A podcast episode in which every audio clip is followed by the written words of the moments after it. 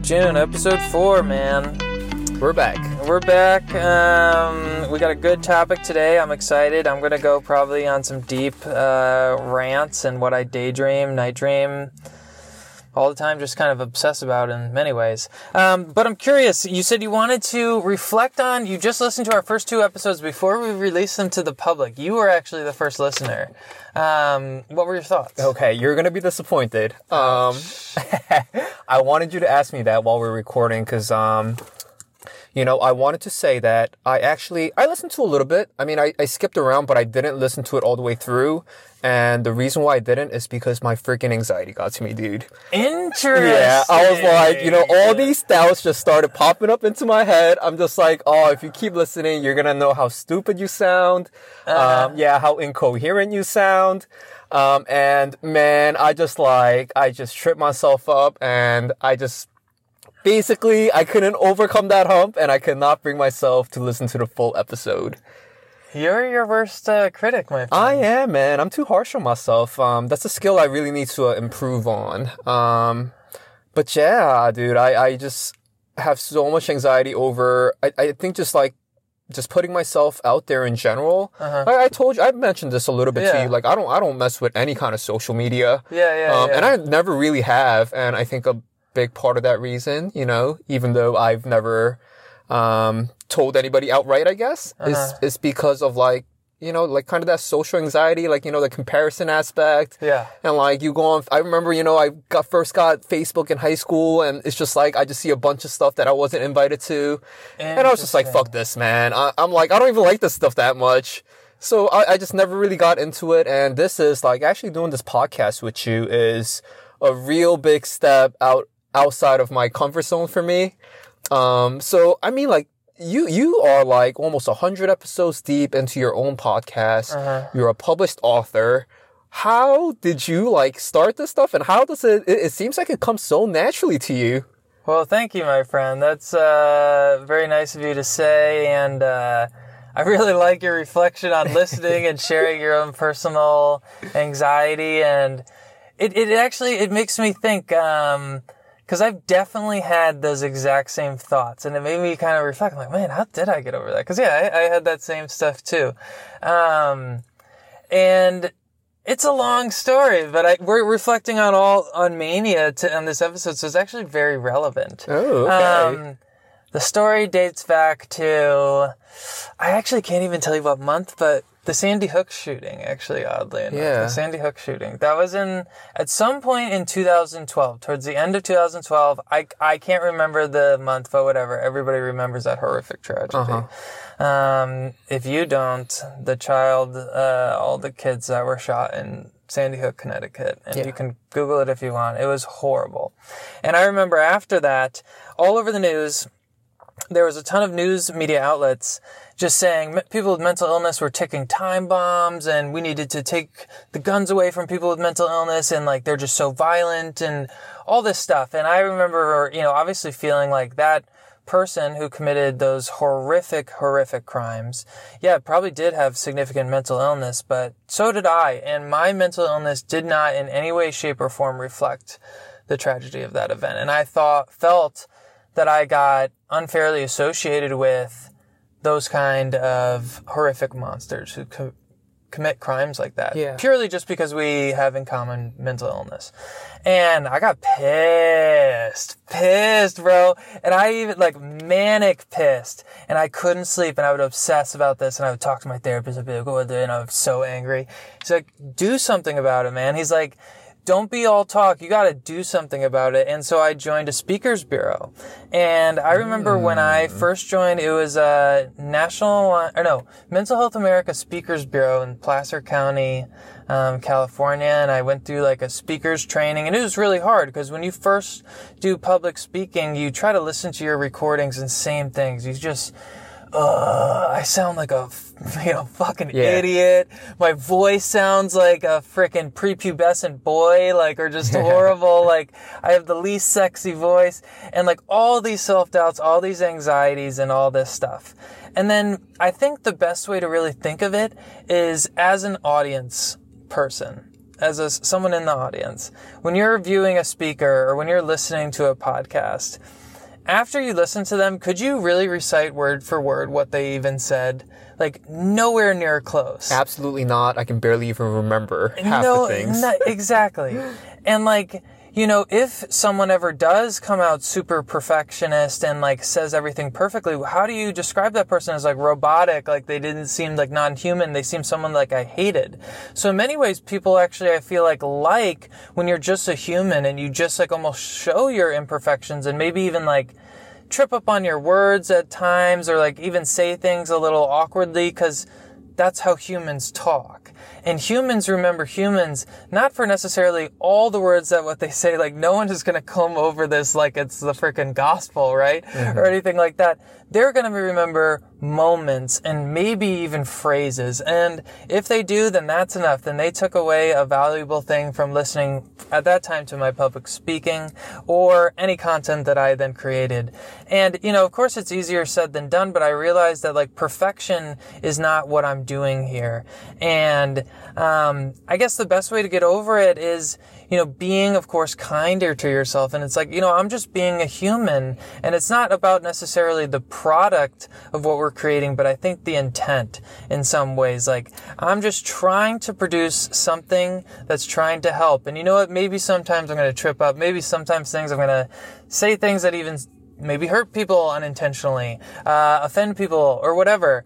But, you know, I am out here trying to gain understanding, you know, obviously advocate. We're advocating for mental health a lot on this show. That's, of course, what I've been doing for decades. But, you know, I think you should stop listening to your own episodes. And I think that's also a big thing that I did.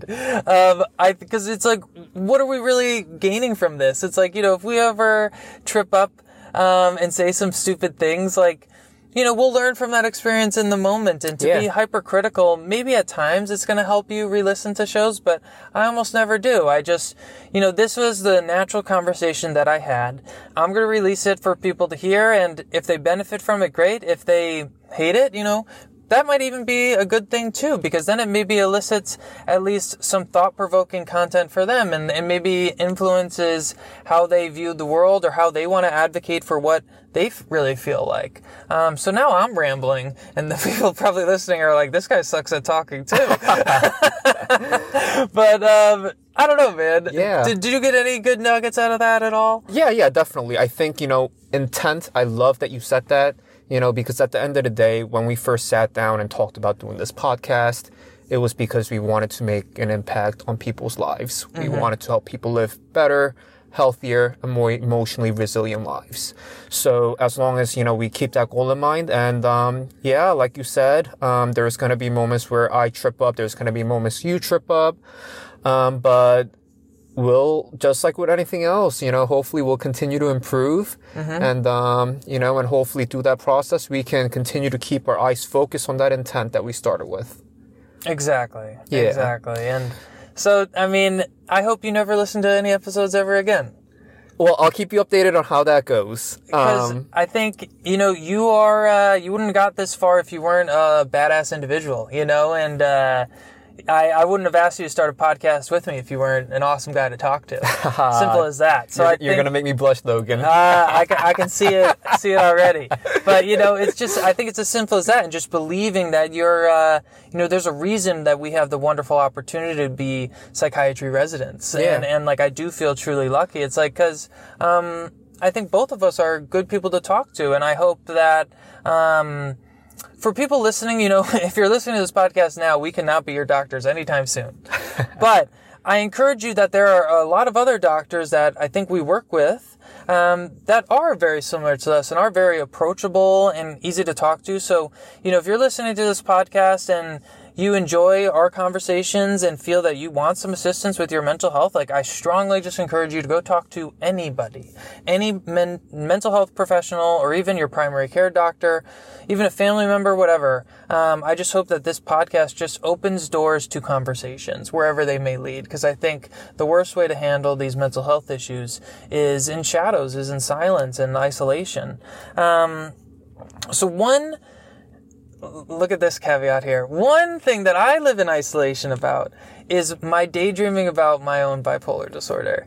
And if I'm doing it in the most optimal way, and what I mean by that is, like, you know, there are aspects of my bipolar disorder that are really painful, really challenging, you know, and for me, that's anxiety, irritability, I would say anger management, even the ability to just, like, relax and be able to fall asleep, you know, things I struggle with bipolar disorder. But there are definitely elements that I enjoy about it, and I do think I always joke, like, I feel like I have more energy in the tank than other people. You know, maybe that's part of the bipolar disorder mania. And yeah, sometimes that fuels anxiety and irritability, but also sometimes for me it fuels creativity and maybe even confidence and the ability to at least try new things and do things. And but that those feelings, both good and bad, are transient and temporary, and they come and go, and I can certainly influence them. You know, when I'm not taking care of myself, not sleeping well, yeah, I definitely fall into depression more. And when I'm, you know, in a healthy routine, I kind of slide for the most part into maybe the more hypomanic stages of the disease course. But sometimes, even if I'm doing all the right things, it fluctuates like a wave, and it's really, I find myself at times missing the, I guess, kind of good aspects of this disorder and longing for it, and getting frustrated that I don't feel that excess amount of energy, because when I do go into more depressive cycles, I don't feel like I have energy. I don't always have the energy to do new podcast episodes, new content, you know, even work out to my normal ability. It's hard to maintain a routine, and it just, like a wave, kind of always goes up and down.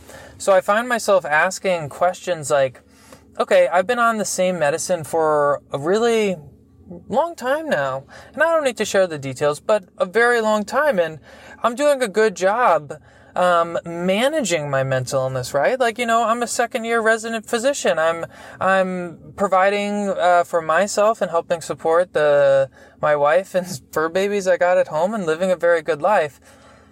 Could I be doing it even better if I was on slightly different medication regimen? And it terrifies me to think about, like, well, yeah, but what if it is managed worse by making changes to your medicines? Mm-hmm. What if you have to go back into the hospital because that's not a fun experience? You know, what if you have a manic episode that you can't recognize? And, you know, mania is serious. People can get... you know, bad things can happen when people go through manic episodes, right? Whether it's even just spending money, risky behavior, death, for lack of better words.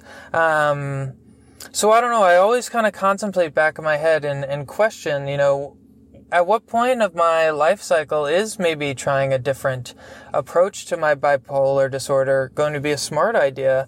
Or is it the approach of, if it's not broken, don't fix it? Approach is the best course of action, assuming that, you know, the medicine is not causing any, like, kind of toxicity to any organs. Right, like, that's right. Like, easy. Like, oh, like, yeah. But, you know, assuming nothing goes wrong. What do you think, man? So, it doesn't sound like it's broken, but from, you know, what I heard from your little talk right now was that while it's not broken, it's not working 100% correctly.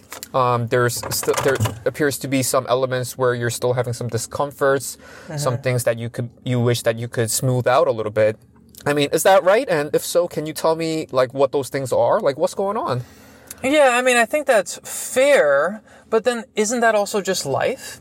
You know, isn't that also just kind of like the ups and downs of life that all people experience? You know, I would almost define that as, like, to a pathological sense. There have been periods of my life where I've been profoundly depressed. This was before I received any kind of treatment. You know, there was times where I did contemplate suicide in my life. You know, that was probably when I was around 20 years old. It was a horrible, painful time in my life. Mm-hmm. And while I'll still say words like depression and kind of go into little down periods, it's nowhere as near pathologic as those stages of my life, right? So while I don't have the same energy to always produce podcast content or to take care of myself in the same way, exercise, like I was saying, but it's not to the deeps of depression like before. And that's why I feel like the medicine is, really having a very positive outlook and positive management on my disease process.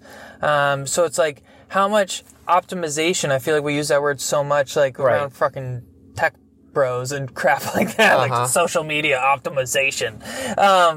But how much is too much? How much, is just life? And it's like, you could argue that until you're blue in the face, right? Yeah. Well, if you were at your 110% optimization, what would your life look like? How would it be different from the life that you're living today? 8-pack shredded. So Logan's an overachiever. But he's not satisfied with a 6-pack. He needs an 8. Don't worry, ladies and gentlemen. I am not bashful about all of my medical conditions, because that's actually a big portion of it. I take a medicine called Valproate, Depakote. It's also called, and it's very challenging because I can lean on Depakote as my easy excuse of that's why I'm overweight. The listeners, I'm probably 30 pounds overweight, I think is fair. I'm like a 230-pound man. I think ideal weight for me would be about 200. I guess maybe I'm 227 or whatever.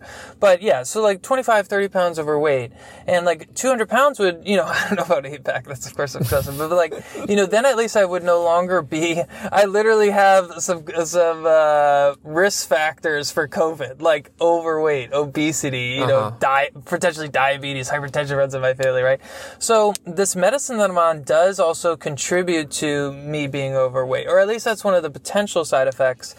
But I've also been overweight most of my whole life, so it's kind of hard to say it's particularly from this medicine. But, that contributes to the thought, too. Is a different medication approach going to make it that much easier for me to lose weight? Right.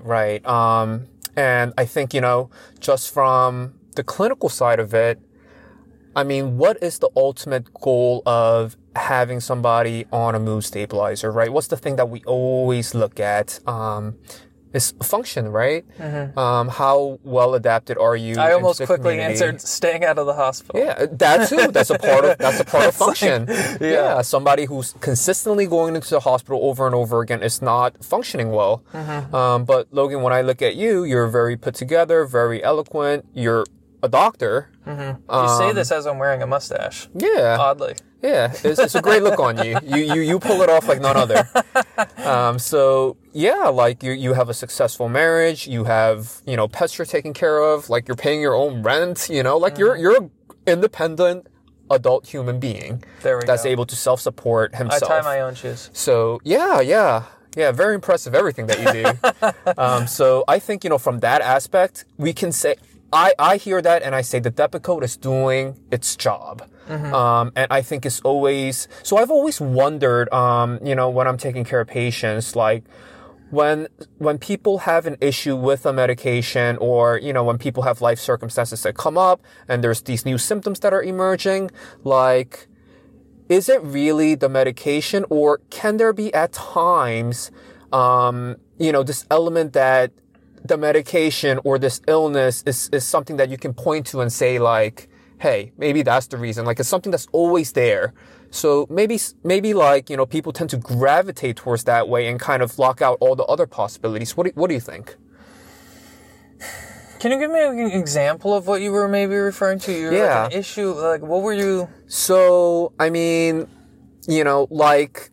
the issue with somebody that's gaining weight, right, on a medication, something similar to what you were alluding to. And I'm not saying this is the case with you, but what if that person, has a terrible diet, they don't Exactly. go to the gym, and they're so focused on, the fact that they're on this medication that's known to cause weight gain. And I'm not saying it's definitely not, it mm-hmm. could be, but there's all these other things that may also be contributing, or arguably contributing even more than mm-hmm. the medication. But because this person has this thing, and all their attention is focused on it, they don't see these other factors. And this mm-hmm. is just their immediate and only focus. Exactly. Yeah. And I what helps me kind of, at least where I am at today, November 8th, 2022, I actually have been able to lose weight while taking the Depakote. There was actually a period of my life where I was like 275. I was a big boy. I had like B cups, bro. They were ugly, dude. And, through a lot of hard work and over many years, I was able to lose a lot of that weight. And I'm like I said, like 227 today. And so that kind of does help, me think that Depakote is something, that is still appropriate for me, right?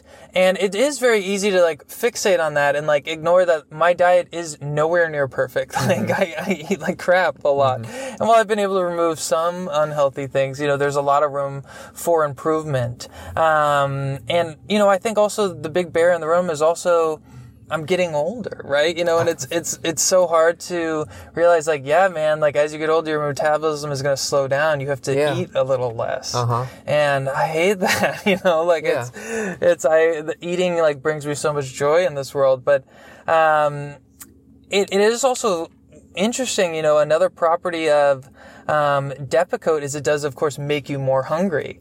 Mm-hmm. And so I think a lot about we talk about now eating less and all these things is choosing another agent that is, still very appropriate. And it seems like if taken properly should adequately manage bipolar disorder. What I'm referring to is, lithium or, all those new second generation antipsychotics, the Abilify, Seroquel, Alanspa, you name it. Yeah. Should, right? Be able to get the job done. Those, of course, have their own risk factors of weight gain too. So it's, I don't know, man, this is what I keep saying, think about a little too much, I would say. And, cause but things aren't going bad. Like you were kind of saying, Depakote's doing its job, but Logan has his life together, mm-hmm. And trying to almost pursue this element of perfection or whatever, and ignoring maybe some of the other easier things that are more attainable, cheaper, less risky to change. And what I'm referring to is diet and maybe sleep quality, rather than taking the risk of cross tapering between Depakote and lithium and all these other things. And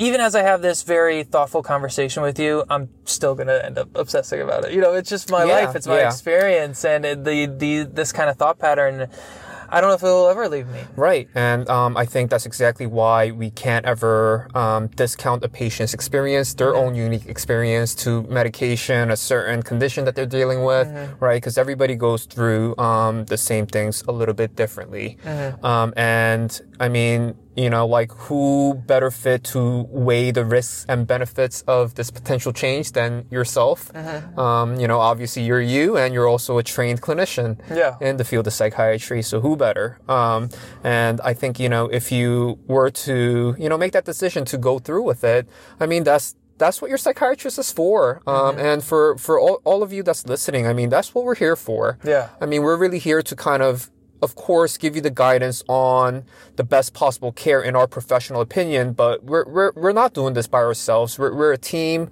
Yeah. It's what the patient wants, and if in our professional judgment it sounds appropriate, right? Why not? That's what we're here for. Because at the end of the day, we want you as stable and as high functioning for as long as possible.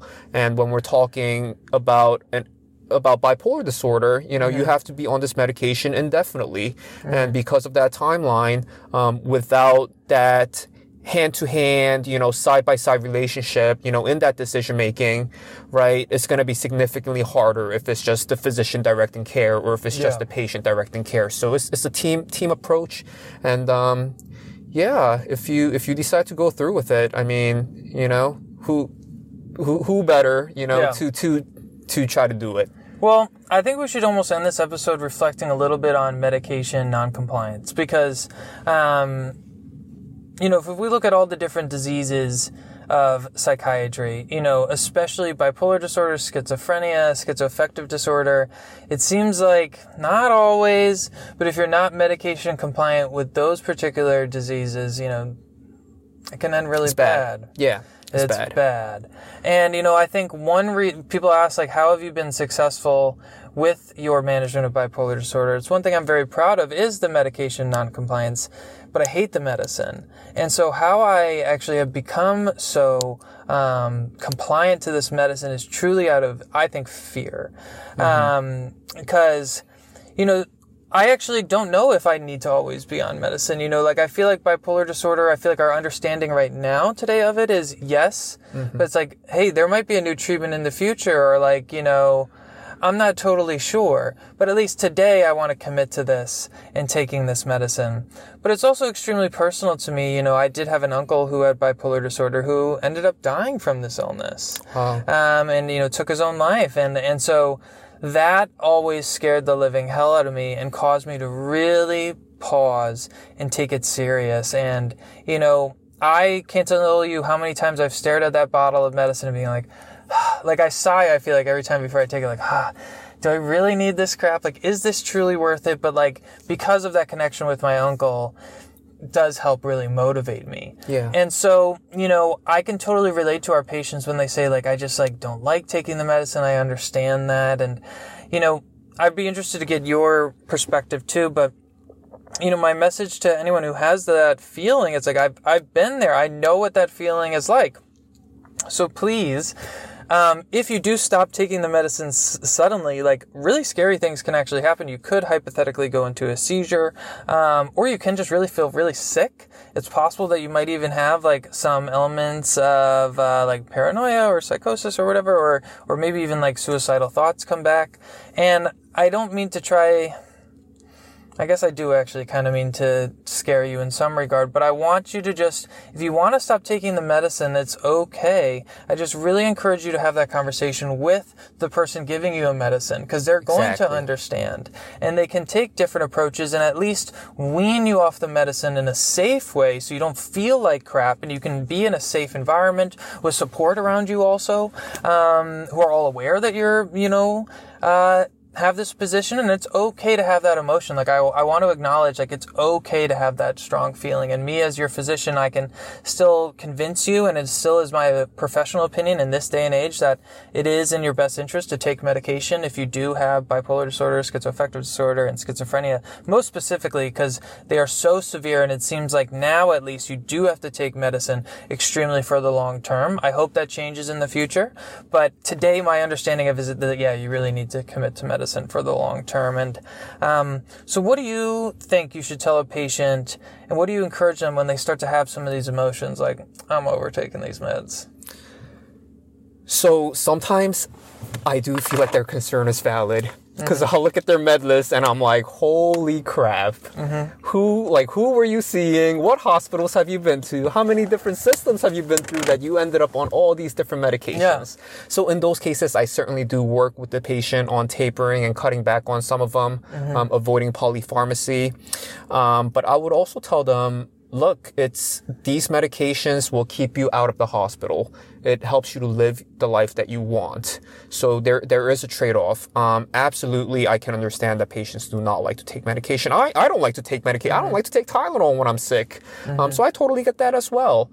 But when we're dealing with stuff as serious as bipolar disorder, schizophrenia, just the trade-offs of not taking that medication and the time that you lose, and also just looking forward, with each manic episode that you have because you're off medication, with each psychotic break that you have because you're off medication, just that intense release of dopamine in your brain causes neurodegeneration. Yes. And with each break, that damage gets worse and worse and worse. And with each successive neurodegenerative episode, the chances of you becoming treatment resistant goes up and up and up. Mm-hmm. So at a certain point, it just spirals out of control. And it is so important to stabilize a person early on and make sure they never, ever go into another manic episode, another psychotic break ever again. Mm-hmm. That would be the ideal case for treatment and for having that patient stable. Unfortunately, it doesn't always work out that way. So I'm right there with you. I think, you know, certain